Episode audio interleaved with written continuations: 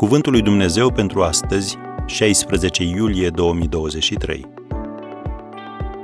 Tu primești mustrarea? David a zis lui Nathan, am păcătuit împotriva Domnului. 2 Samuel 12, versetul 13. Dumnezeu l-a trimis pe profetul Nathan să-l confrunte pe împăratul David în legătură cu aventura lui cu Batșeba. Ca împărat, David avea puterea să-l trimită pe Nathan la moarte.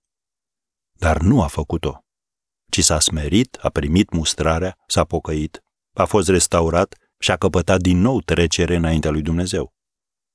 Dar vreau să te întreb și pe tine. Tu primești mustrarea?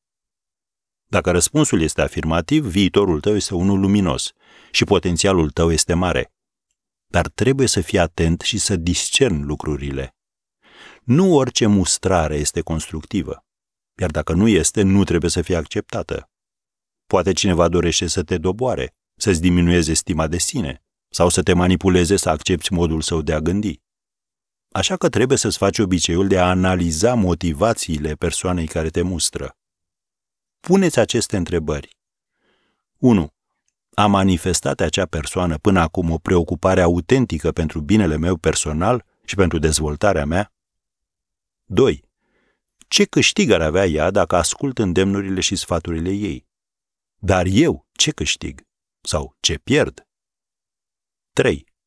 Atitudinea ei este una plină de bunătate sau deja mă simt atacat și înjosit? Dar ai grijă nu confunda iritarea cuiva din cauza comportamentului tău ca fiind un atac personal. 4. După ce m-a criticat, mă simt deznădăjduit sau îmi transmite încredere în capacitatea mea de a mă schimba? 5. Își ia angajamentul să mă asiste în procesul schimbării?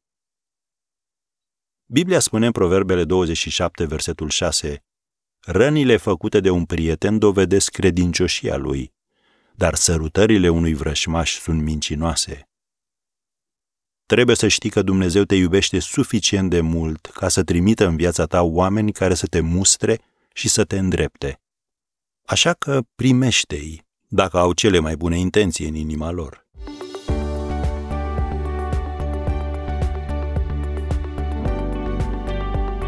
Ați ascultat Cuvântul lui Dumnezeu pentru astăzi, rubrica realizată în colaborare cu Fundația SER România.